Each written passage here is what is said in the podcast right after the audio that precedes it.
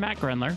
And I'm Dr. Mijan Salitha Bias. And today on K 12 Art Chat, the podcast, we're diving into two episodes of our special series of the Connected Arts Networks, developed in partnership between the National Art Education Association, the Educational Theater Association, the National Association for Music Education, the National Dance Education Organization, and New York City Department of Education's Office of Arts, and funded by a grant from the U.S. Department of Education's Assistance for Arts Education program. During this set of episodes, our Connected Arts Networks members focus on accessibility and inclusion in the arts classroom. I am super honored and excited that you are co hosting uh, this podcast and that you're sitting here with me. And those people that may not know who you are, you are Dr. Mijan Salitha Bias. And don't worry, Laura's not gone. She is she is still part of the podcast and um, will be. But Mijan, I want everybody to I want you to kind of just clue some people in exactly a little bit about who you are.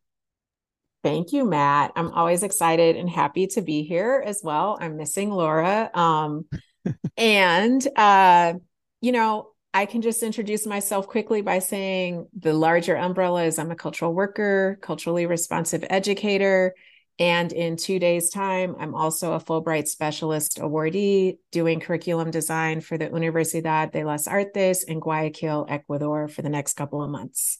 Um, Matt, could you introduce us to our guest on the podcast? Absolutely. Um, I'm really excited because I've had a chance to kind of talk with these people already, um, kind of getting to know them, but uh, to enter introduce you all to our two guests for today. We have Rebecca Visintainer, who is a dance educator from North Plainfield, New Jersey, and Sean Turner, a high school teacher at New York City Department of Education, along with adjunct assistant professor of Hunter College. Um, so we thank you both for being here. And we want to start with Becky just to kind of tell us a little bit, and then we'll move to Sean to tell us a little bit about your origin story and kind of how you came about to be where you are. Hi, thank you so much for having me here. Um, so I am originally from Pennsylvania, um, small town called Macungie, and um, got into dance when I was four years old. My mom stuck me in a ballet class, and I never left. Um, but in Pennsylvania, studio dance was pretty much the only option in our area so private um, school outside of um, you know your your uh, normal school day mm-hmm. um, we did not have dance in our public schools as a option for um, extracurricular or um, elective based study so when i was interested in studying dance for college um, understandably, my parents also wanted me to have either another major or a backup plan, as you will, just in case. Um, so I applied to several different schools. I ended up at Mason Gross School of the Arts at Rutgers University. Um, and a big draw there was that they had a five year program, which was very new um, and the first in the country that they offered a BFA in dance and um, an additional year to get your master's in dance education with a certificate then for PK uh, preschool all the way through 12th grade.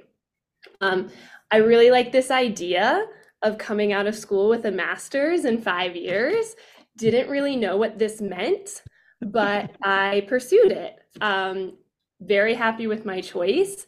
Uh, so in the in that program that's when i was introduced to dance in public schools and this whole other realm of uh, dance education.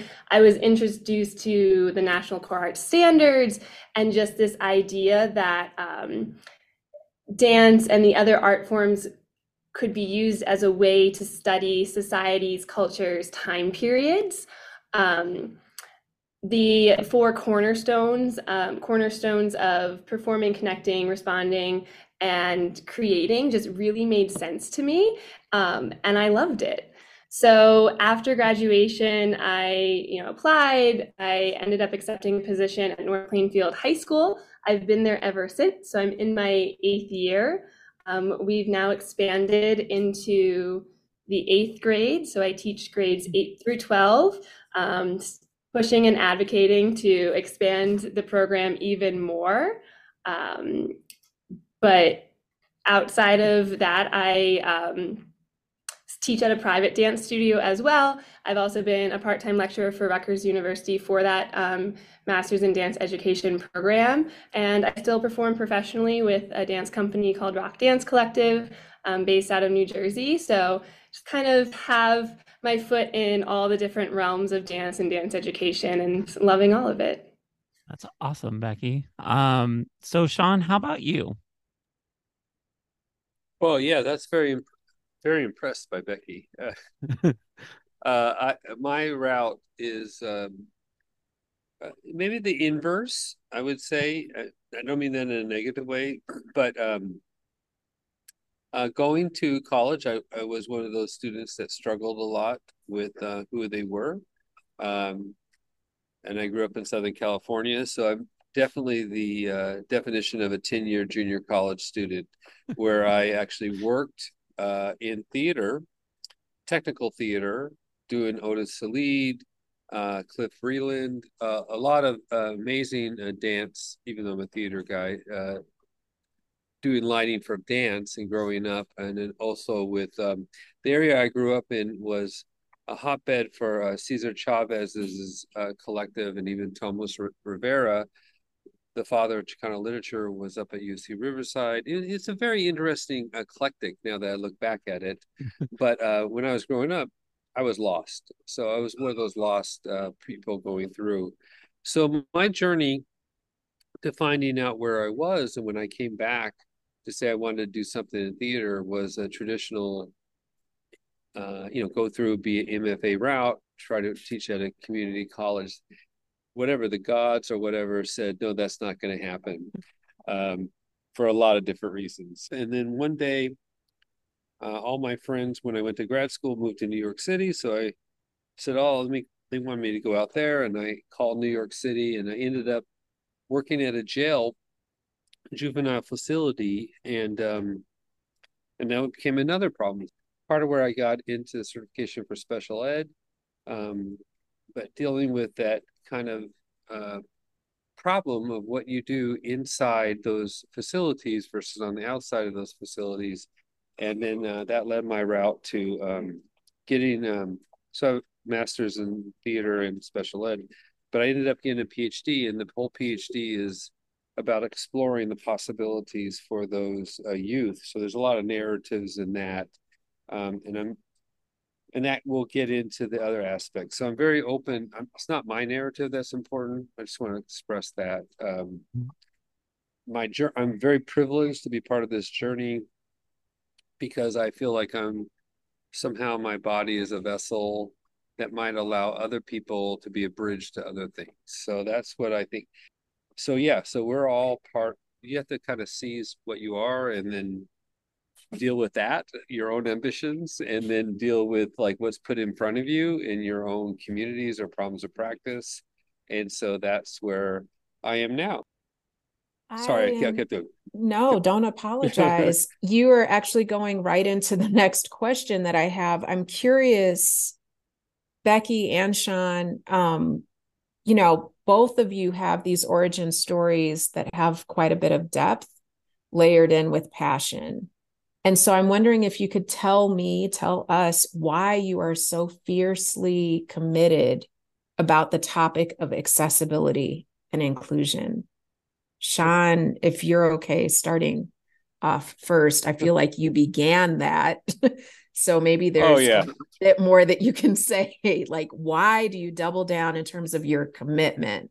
Because it's one thing, I mean, I just want to sort yeah, of backtrack. So, it's one thing to tell us these flashpoints yeah. and and it's another thing to be like, why are you though still choosing to be committed well, to accessibility yeah. and so yeah, I would say if you were to take me on a traditional path, I would have ne- I was never accepted.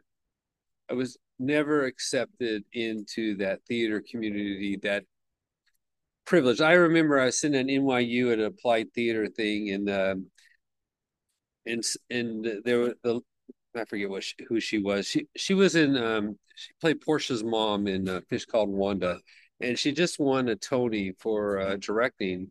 And she was sitting there going, "Well, it'd be criminal to tell somebody that doesn't have talent that they couldn't be in this business when they couldn't because they were arguing over space."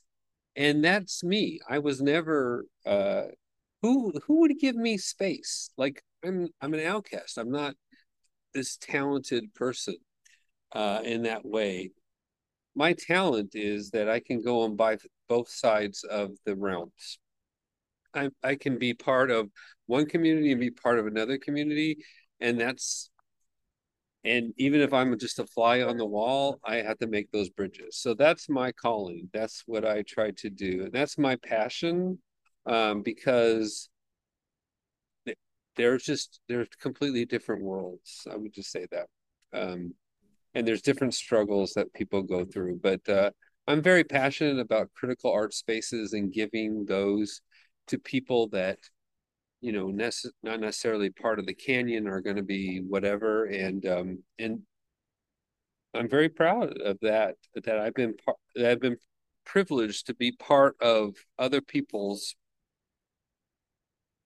being able to use space to make something that they want to in their life and that's that's uh powerful i would just say for me mm-hmm, mm-hmm.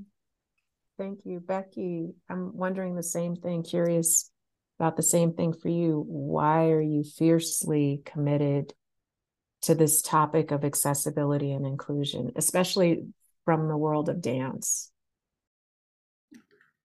yeah, um, this is such a loaded question because there's just so many ways. Um, I feel like I could talk for hours about it, so I'm going to try and be concise and pare it down clearly. Um, but I think you can ask anyone. It feels great to be included, and it feels really terrible to be excluded.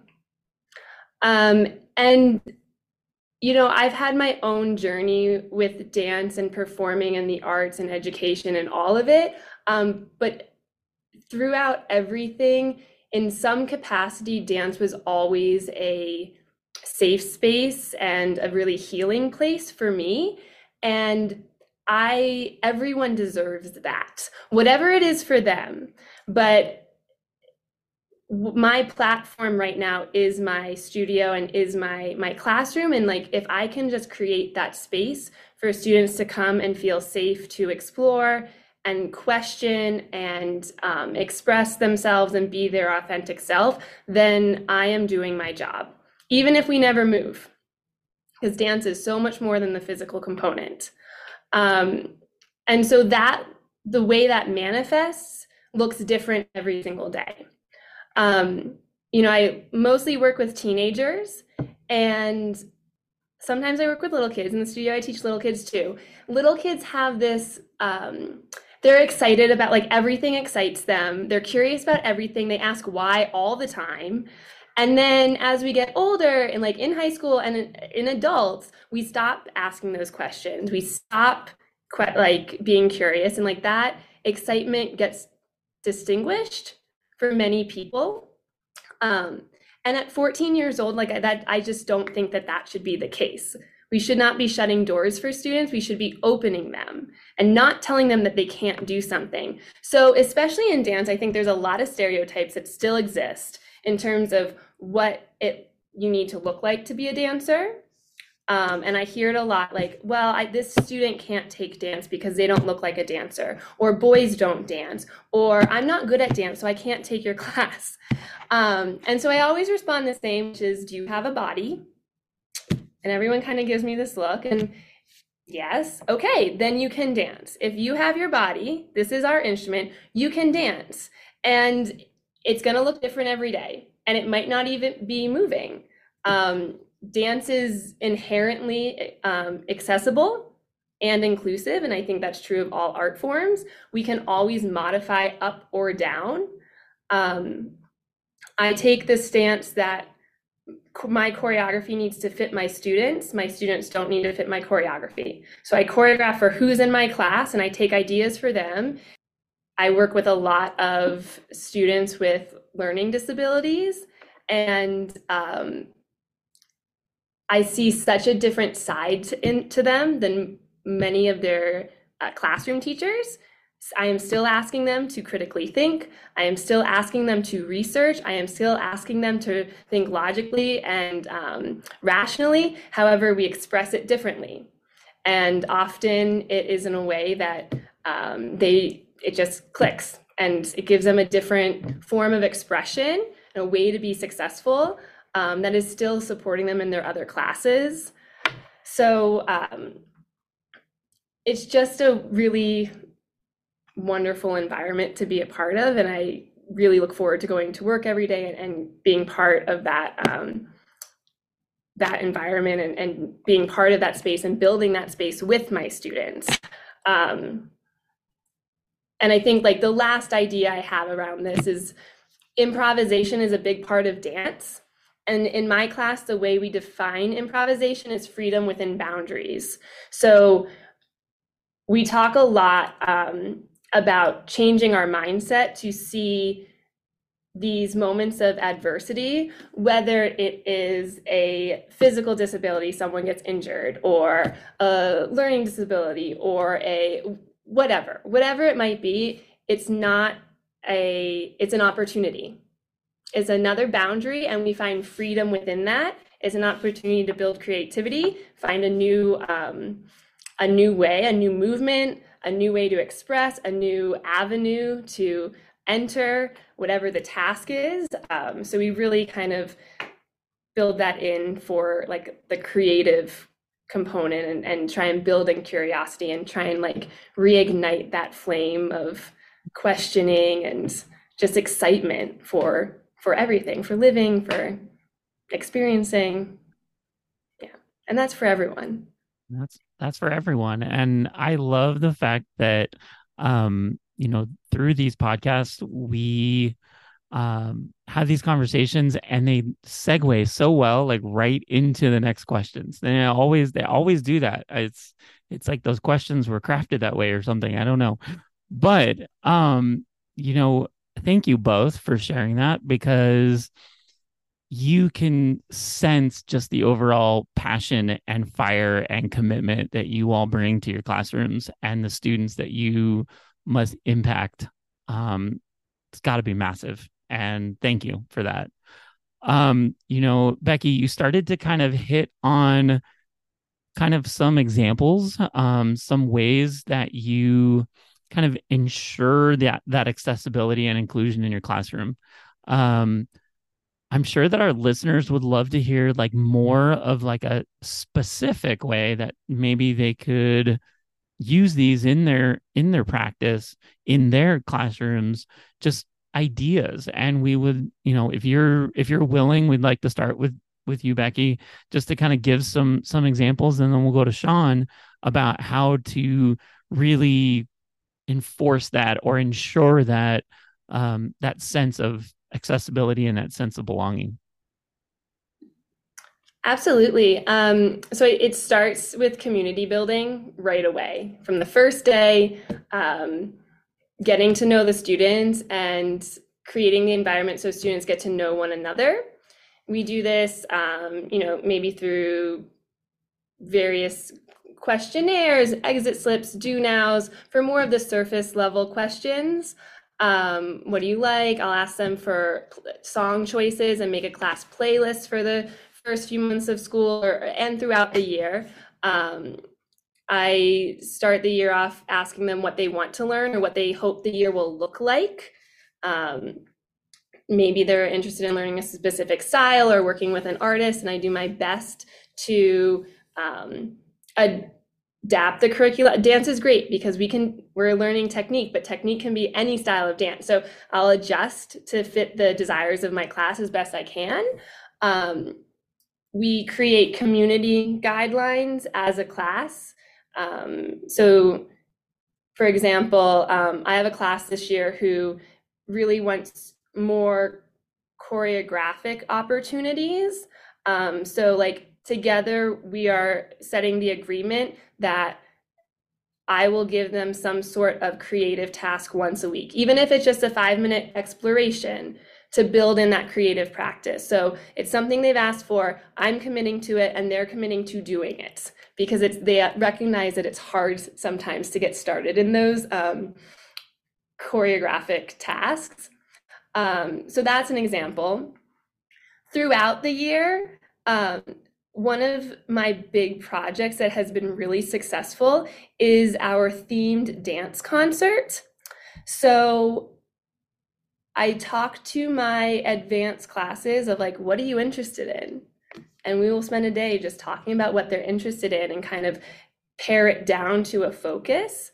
Um, and then that focus becomes a research project that the entire department um, goes through.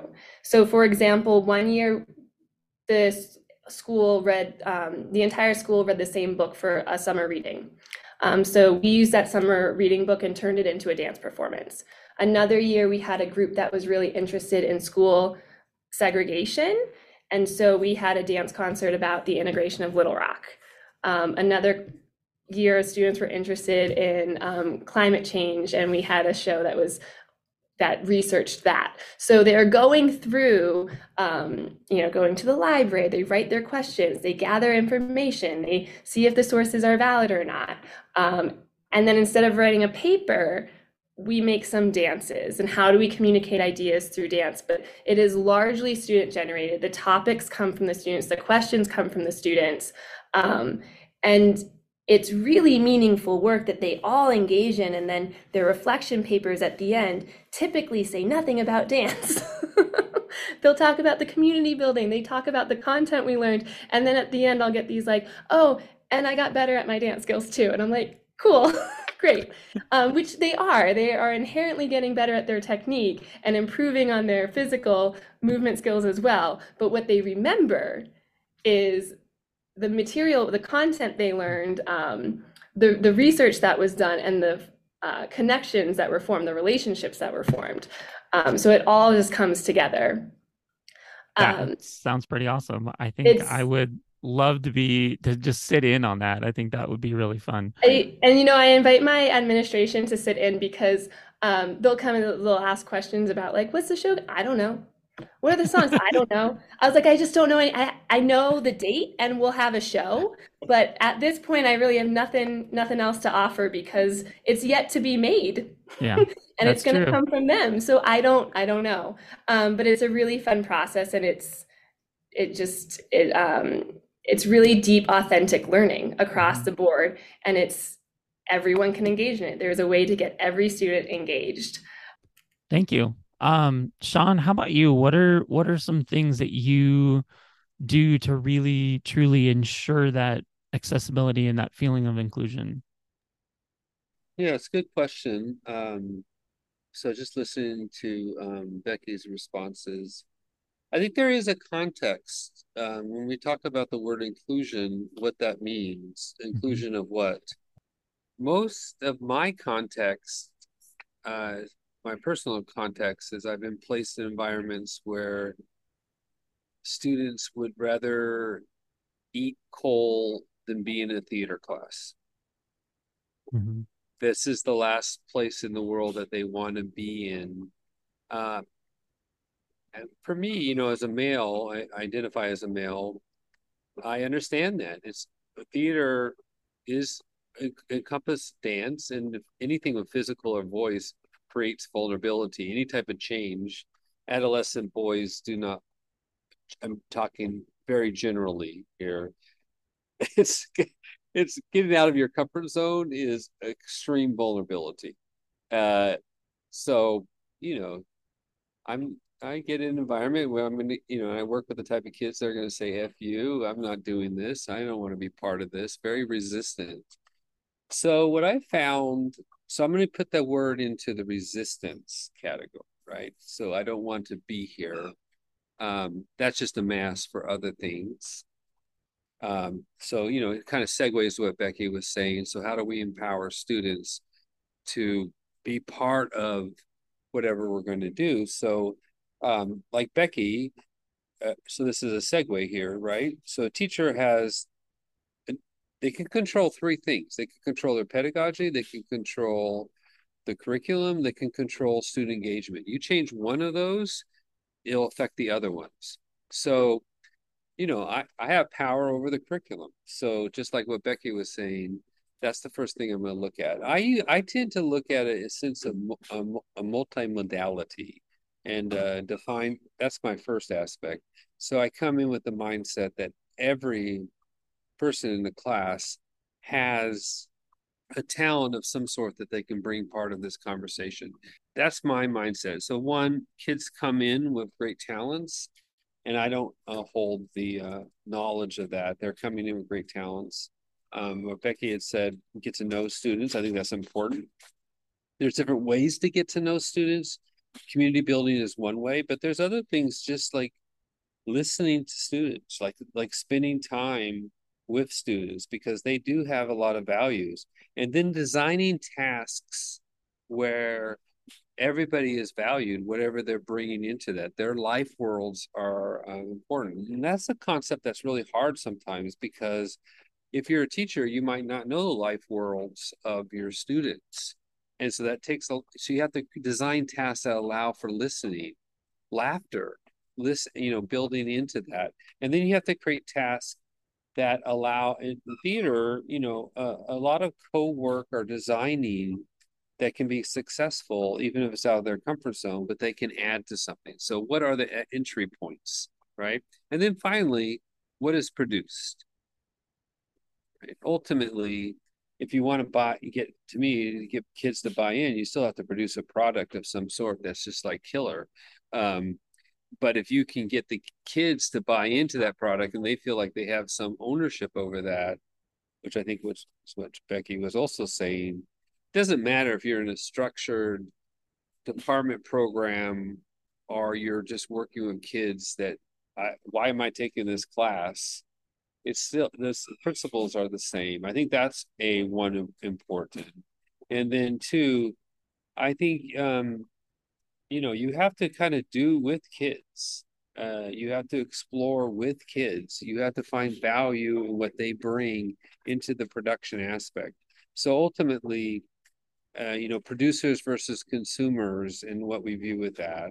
Uh, and then I think then the other aspect is um, you can get into a lot of if you, if you give it those big ideas, it's a lot easier than even going to the IEP and saying how this student learns because they're all talking about different modalities. So then you're able to say and share with the general ed teachers, like, oh, the student really works well when they're able to work visually in this concept, right? Or they're able to do that. So I really believe that the arts are a different window to special ed that we never looked at because in the arts you see more openness to modalities and understanding the true nature a window so to speak to the kids really talents. And we can get a deeper look into how they want to approach learning. Um, and you know because we as the arts have more flexibility and control over our curriculum. I would just say generally i, I know that if you're in a elite program, you might not have control of your curriculum as much because you're trying to get juries or different things with that. But I would just say what Becky and I were talking about is, you know, you control the curriculum and then gauge on student engagement and then adjust your curriculum on student engagement. That's that's a easy entry point for accessibility. Sean and Becky, I'm listening to both of you and I'm hearing great expertise. I'm wondering what kind of professional development, research, or programs that you've participated in to grow your expertise in accessibility and inclusion. And if you'd be willing to share some specific resources, certification programs, that would be wonderful. Sean, I'm going to throw yeah. this question to you first and then Becky.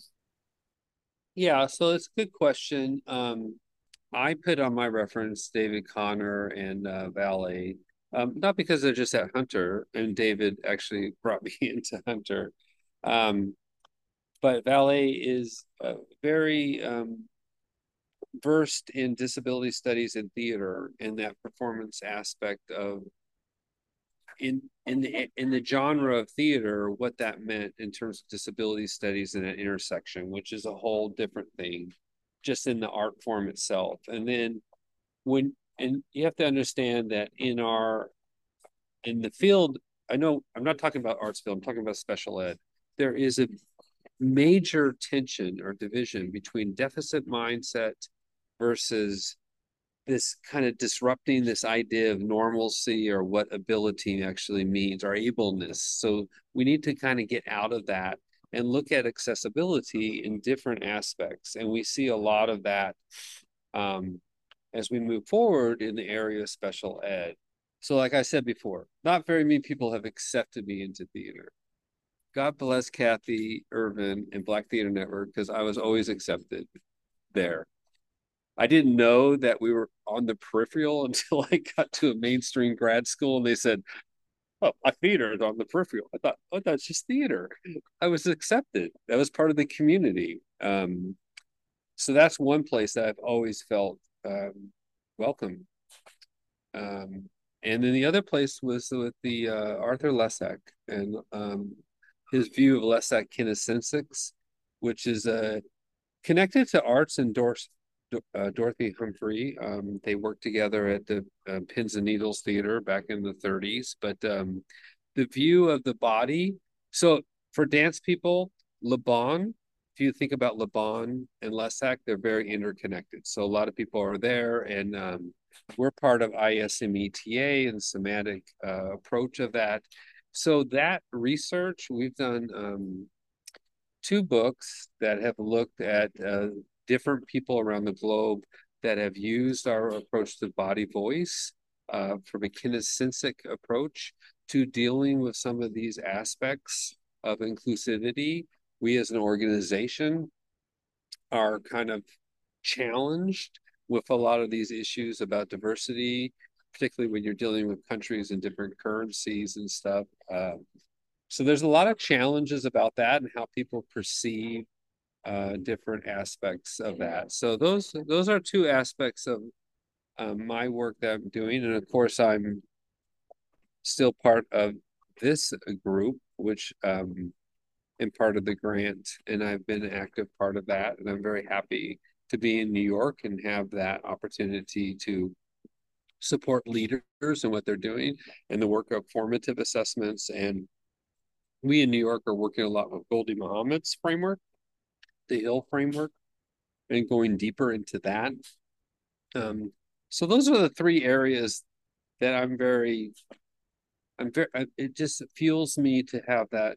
Um, again, I use the word privilege because I just having access to those conversations kind of enlightens me because that fuels me and I get to be part of it. And hopefully I can share that with other people. Thank you. Uh, I'm curious, Becky, same exact question. Um, if you can share specific resources, certification programs, uh, the bigger question is what kind of professional development, research, or programs have you participated in to grow your expertise in accessibility and inclusion? Yeah, absolutely. And Sean, thank you. I was taking notes down because there are a lot of things that you said that I want to go check out after. Um, so thank you for that.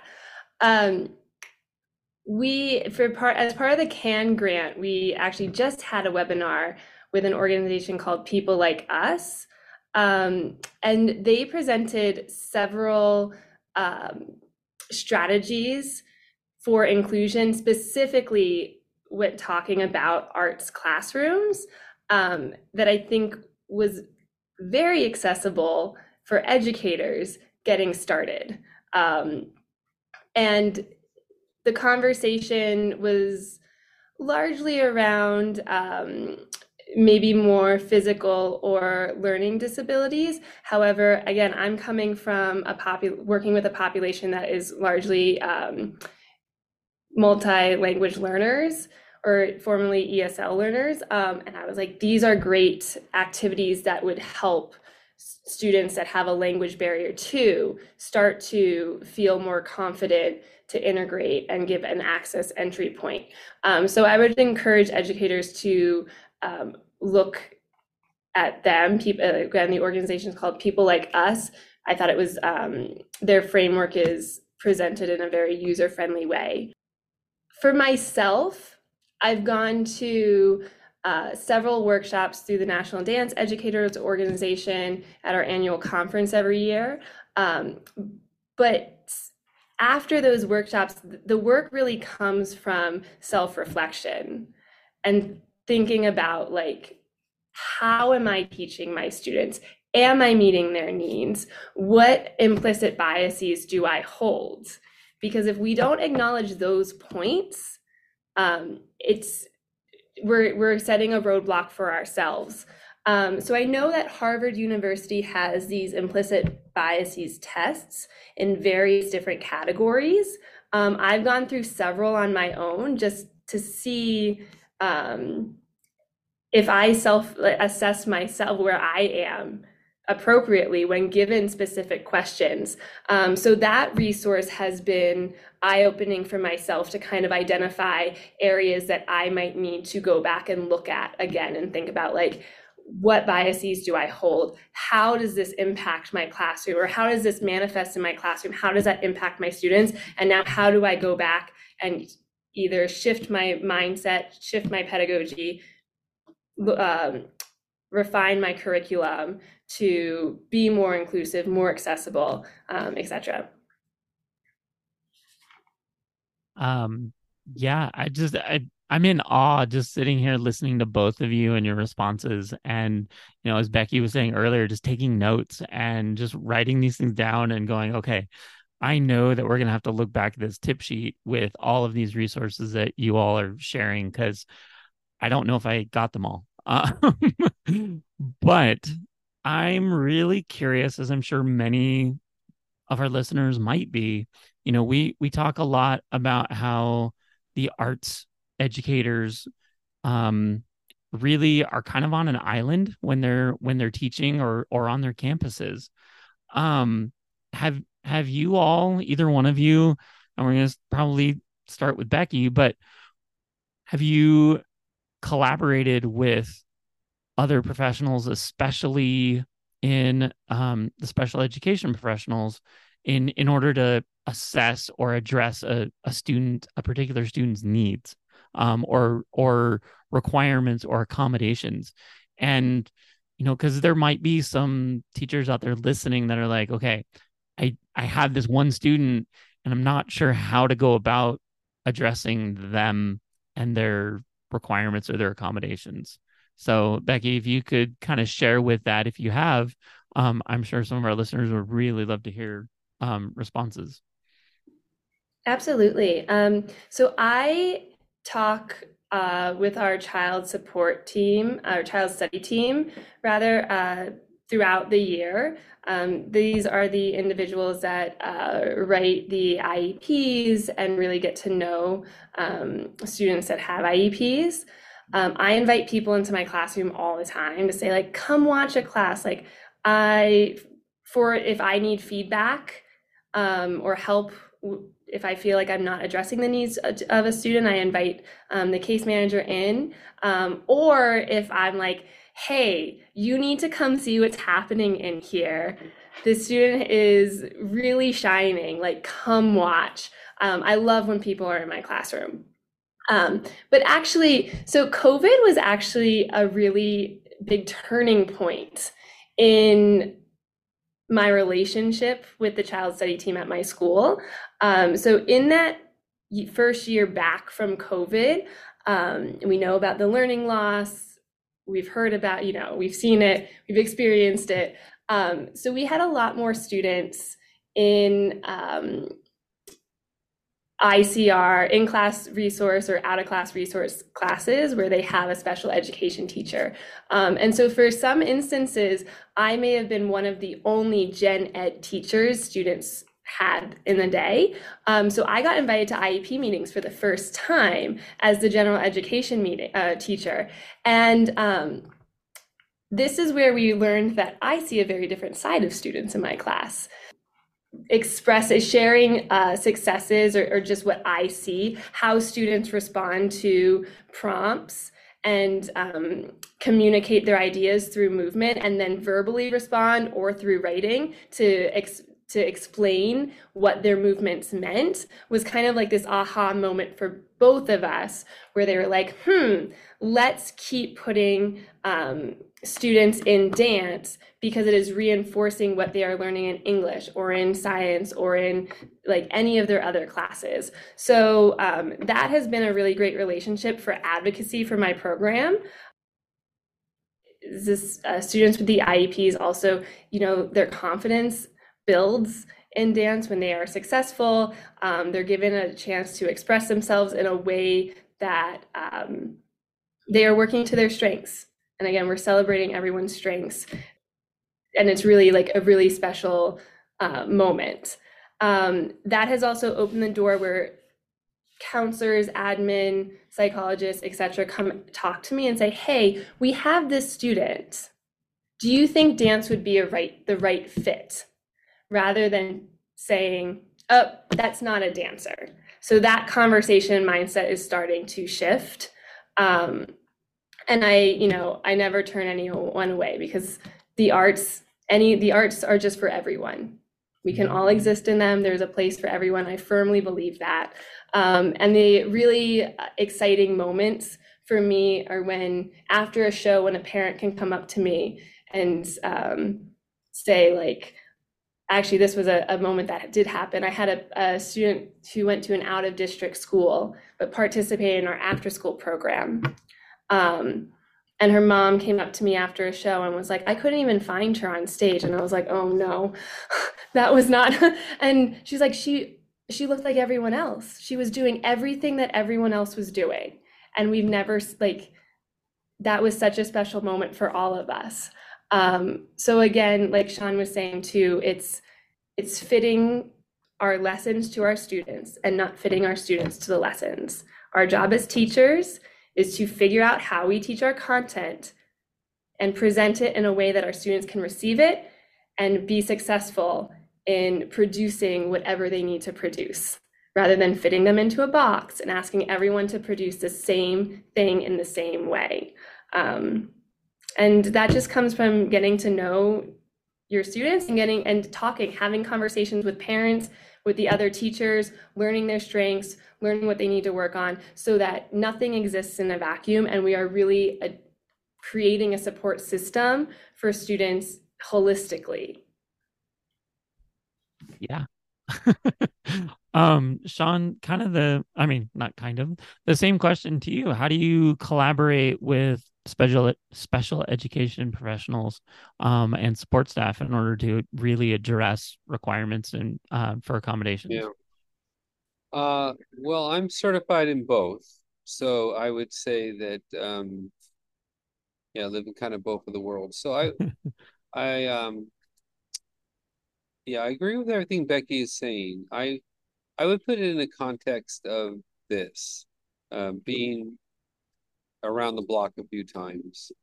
I've been in environments where there the culture of the district or the culture or the mindset of the school or the administration is what Becky is talking about. Like they people want to be part of a collaborative environment to approaching individual education plan for students. Forget about the compliance. They're just focusing on every student as individual. How can we make these students successful, whether they have an IEP or not? um, because there's a lot of kids that have struggles that are undiagnosed, um, have different things with that. Then there's the flip side, where you're working in an environment where it's all about compliance. And the reality is, as an art teacher, when you're all working about compliance, you might be brought in there because they just need a general ed teacher to be there, but they don't they don't really care because they're not going to put ICT for the most part into an arts class the ICT is going to be in these core subjects, and they're looking at testing, they're looking at all of these things of college readiness.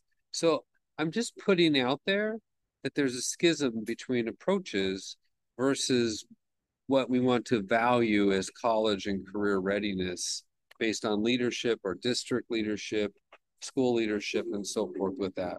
So, putting that in the context, I would say if you're working in an environment where they're very compliance driven, even though you're an art teacher, understand, learn a little bit about the IEP process and the rights of the students. You have a right as an art teacher to be, whether you're invited or not, you have a right to be at every IEP meeting. So show up, advocate for the kid. You're going to see some people that are, I don't want to say the word, but they're going to S their pants uh, when you show up because, like, literally, they've already written the narrative. Mm-hmm. And you're coming in and saying something that's not part of the ducks in the order about this kid. Mm-hmm. Now I say that because you don't want to get yourself in I've I've got don't be like me. Don't get yourself in trouble. You but you do you can advocate in a very positive way uh, in those environments by understanding your rights to be part of that process. And like Becky was saying, there's there's so many opportunities for inter collaboration and, and and some and some districts will allow that I'm a big integrated arts person versus arts being separated. So you can find ways for the arts to be included and maybe the general ed teacher come to the arts teacher not the special ed teacher and say how can i incorporate arts into my class to make more accessibility and wouldn't that be nice if we could do that because i think the arts teachers know ways to reframe Hamlet, for example, in an English class to make it more accessible to kids. We are coming to the end of this conversation, and we want to ask two last questions one for me and then also one from Matt. I'm learning from our previous CAN teacher leaders that they have a mentor or teacher that they would credit with impacting their choice to become an art educator. And so I'm wondering if Becky, Sean, would each of you share who your person is with us, what their name is? You know, they're not a mystery person. Um, and did they impact your point of view about inclusivity? Sean, who was your person? Whew, that's a loaded question. Um, I saw your face too. I'm like, oh. yeah. Um,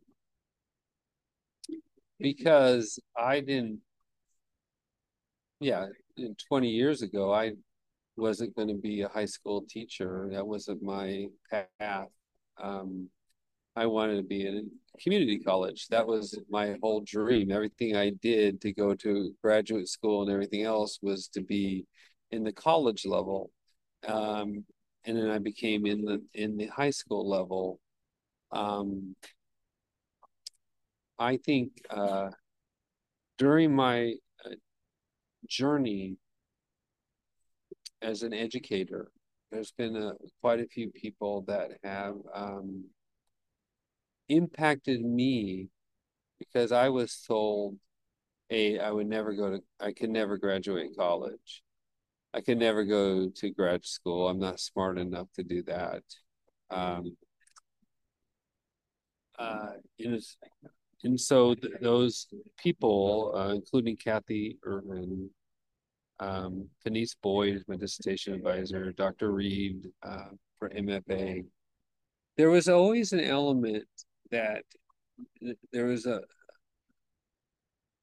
I don't want to sound weird about this because I know how you have to keep boundaries when you're in K through 12. But I feel like in my life, there's some of those boundaries have been broken down, barriers have been broken down when pe- when my relationships with my advisors have been a little bit more than just the classroom and uh, that type of mentoring. And I know that's a challenge when we're in K through 12, but I do really believe that we need to find those spaces just to be there when people are in their journey. And all those people, they, I mean, Arthur Lessac told me one time, I, I, uh, this is my story for this. All right. So the first year I went to a Lessac intensive. I was with people in there that were very famous actors doing this stuff, and I never done Shakespeare, and I was doing Shakespeare ex- explorations, and I thought, oh my god, I am on. I'm doing this stuff with this famous person, and I feel very privileged. And a couple years later, I asked Arthur about it, and he goes, "Oh no, we all decided that that first year it was just therapy for you." you didn't actually learn how to teach yourself until year two. I was like, oh, which is, would sound bad, except he didn't tell me that till later on. And I understand, but I understand that now because sometimes what we're going through, youth is going through, and being part of a mentor and being an adult is understanding that we're going through different journeys in our life and being there for that person uh, to help them get to that next bridge even if they don't know what you are doing. You're just sharing it because you know somewhere else that'll come back that energy to them. Again, I'll use the word NOMO. That's a premise, premise of NOMO. All right, that's what I got. every every episode I wind up crying. and I was almost through this episode without crying until you said that. Becky, are you going to keep me crying? Who was your person? Yeah. So this is a pretty easy one. This is uh, Dr. Barbara Bashaw. Um, when I was at Rutgers, she was the director of dance education um, and my advisor. And she is currently at Teachers College of Columbia, serving as ex- executive director of the Arnhold Institute for Dance Education Research Policy and Leadership, which is the first um, EDD for dance education. Um, and you know, she is the one that introduced me to this world of dance education beyond studio life, which nothing against studio life. It is a valid form of dance education, but there is a lot beyond that. Um, and that's when my mindset started to shift about what dance is um, and really what education is, because they go hand in hand.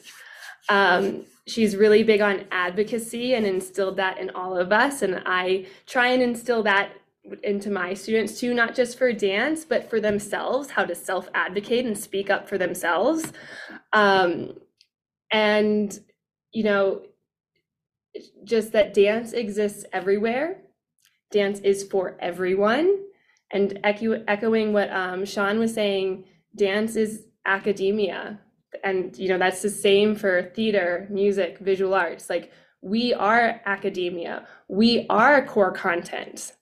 It's national core art standards. Um, the arts are not electives. They are necessities. Um, but that comes from education.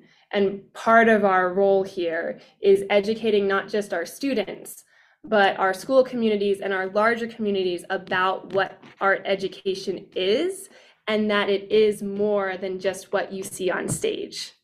So much more happens to get to that point of performing. Um, there are, you know, so much exists outside of performing. And, um, you know, there are days, some days I don't even feel like I'm teaching dance in class. Like we're just teaching empathy and teaching like how to be a person. And, um, it's just so much more and it's all embedded in there um, naturally. Um, but the one class the one thing that barbara said that always stuck there were many things but the one thing that really stuck with me and it was just a, a, a normal class one day but she talked about chaotic organization. Um, and i was like huh. Um, but it has always it just has always stuck because i am someone who really likes things very precise in how they are. Um, and that is not really, that doesn't lend itself well to creativity.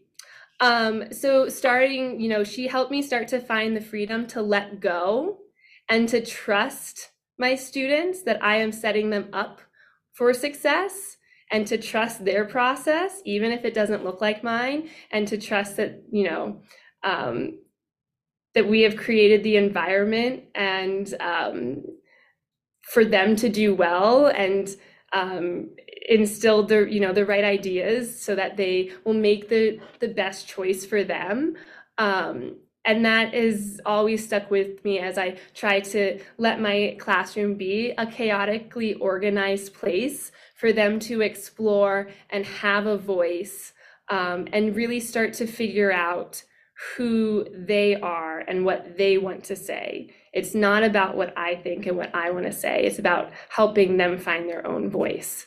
Um, and I'm really thankful again that my I decided to go that way for my journey, and here I am now. Oh my goodness. Um such wisdom in both of those responses. Thank you to to both of you.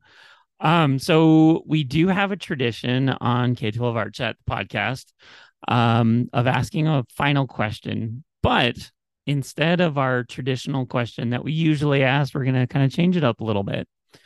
And so, what is one professional goal that you have for this school year? Um, and kind of how do you maybe plan on achieving it? And you know, if you could share it with our listeners, your your professional goal for the school year. So, um, Becky, we're kind of putting you on the spot here. Um, what, how would you answer this question? And then we'll go to Sean.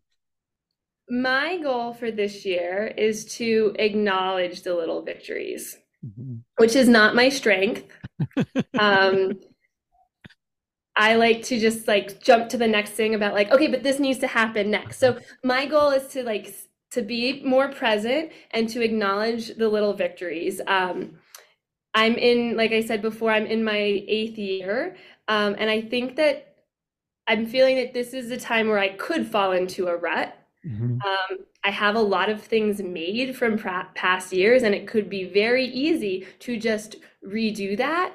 Um, but also recognizing that that is the easy way out, and that approach probably will not meet my students in my class currently. Right? That's fitting my students uh-huh. to my my work or my curriculum or my assignments versus adapting the assignments to the student. So um, throughout like within that idea of accepting the little victories like sticking with um find staying with that idea of like the creativity and room to explore and um letting go to whatever it was in the past. Like even if this is how we did it last year like if my students are interested in a new performance opportunity or trying a totally different way to approach this um, you know the second marking period like listening to them hearing them out and working with them to keep that kind of growth and everything we talked about today like very much um,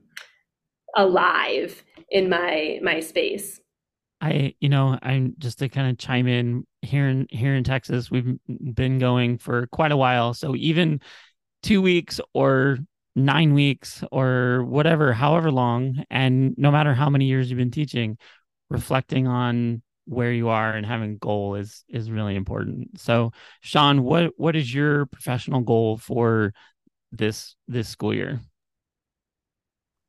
Yeah, professional goals are always important. Um, for me, uh, just where I'm at in my in my life, um, uh, you know 22 years into this system i um i'm learning not to try to control the narrative as much as kind of work uh, with the narrative that is there and what uh, kind of is being offered to me. So um i i have goals uh you know uh, very appreciative of the opportunity to work with Maria and the CAN and here in New York. And I'm giving more leadership opportunities to work um, this year with Manhattan facilitators. So I'm very happy about that opportunity. Um, because I think I'm in a place where I'm kind of transitioning more, a little bit more into an administration, and I'm um, accepting of that. And I'm hoping that as an uh, that type of leadership. I'm more of a servant in terms of leadership and supporting other people versus, uh, you know, trying to put in my own uh, narrative. Um, but I always, uh, I always have goals about, you know, finding spaces where the unvoiced can come together and finding partnerships that don't really exist for that. So I always have goals and hopes to find uh, those places. Um, uh, right now, for my goal, some of my goals are bringing public and private um, school. You know, we have different levels of Manhattan of those environments and bringing that together. So there's accessibility. I think the Harlem School of Arts program, which is after school and Saturday program, does a very good job about that. But um, I think there's just a re- really, a, a, you know, continuing to bring kids and get them into the arts and finding a love around that and going back. Those are those are my goals. Being part of the part of that supporting these efforts that are there. I have to say that I feel like from top to bottom of this conversation, it almost followed that praxis spiral, to be honest, like kept looping back over and over and over again. But things that I made note of and I'm going to continue to noodle on after we end the recording.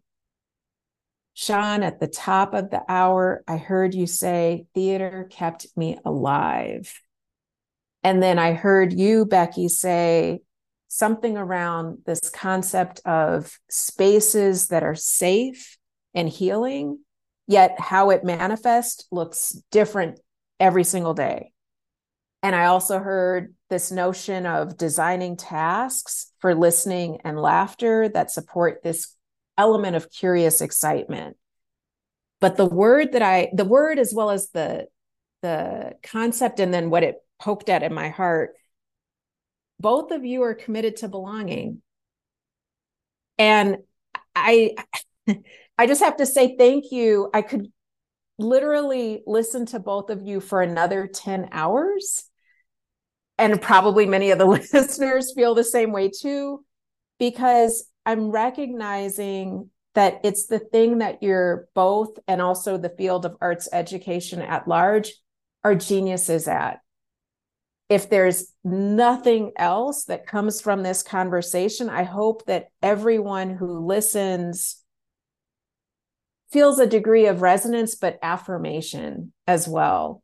Um, I, I think in some of the things that you were saying, you articulated when you didn't feel like you belonged as a learner, as well as going through your own educational path, but then stumbling on the mentors. Who was it who said mentors are bridges? Was it Sean? I think. And I'm like, that that like that's what made them great and that's what also put you firmly on your path that's what got you through your degree program so that you can be an educator and you've got the 20 plus years behind you. So I just felt like all kinds of fueled and filled up by this conversation and I really do I yeah, you you weren't just preaching to the choir, you were preaching to the hype choir. Like I want to be your hype choir from now on. So I'm thanking you for that. I needed this conversation more than I will admit on this recording. Um, Thank you, Matt, for co hosting the conversation. Yeah, obviously. Thank you, Becky. Thank you, Sean, for being honest uh, and generous. Not just honest, but generous about your experiences, your learnings, your growth, and your expertise and sharing of resources. That's all that I got to say for this this episode. I'm like, I'm surprised I only cried once. I am too. Um, but I just want to kind of echo the response. So thank you, Becky. Thank you, Sean, for coming on here, taking the time to to be able to share your your knowledge and your your passion for what you for what you all do. So thank you. Oh my goodness, that was amazing. And there was mm-hmm. so much wisdom dropped on there. So agreed. I mm-hmm. do. It was just what you said. It was amazing. And um, I feel like it was a very generous conversation, yeah. to be honest. Yeah. yeah. it was. And there was a lot of real conversation in there too.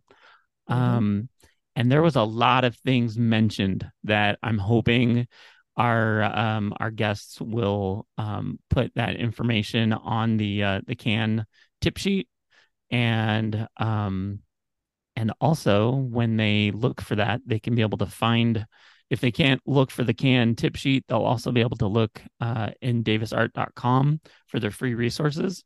Um, underneath the free resources, you'll find every single one of K 12 Art Chat, the podcasts, along with each guest's um, resource page. So it's always a great place to look. So um, if you are, if for our listeners, if you are listening um, for the first time or you are listening because you've listened to it many times, um, share with us. Well, first off, like it, subscribe to it if you like it, and share it with other people. And if you are really interested in a particular topic or you want us to talk to somebody um, in specific ideas, um, send us an email or send us a message through social media. We're on all the social media platforms, um, except for TikTok. We're not really into that, but whatever. Um, and you never know. You never it, know. It, uh, no, I know. Um, I kind of run that. So, um, but no, we're not. We're not. We're not on that one. But if you want to send us an email, our email is the creativity dept at gmail.com. And um, yeah, we're we're thankful to CAN, we're thankful to NAEA, thankful to Davis uh, for doing all the wonderful things that they do, and um, we hope that you all have a creative week.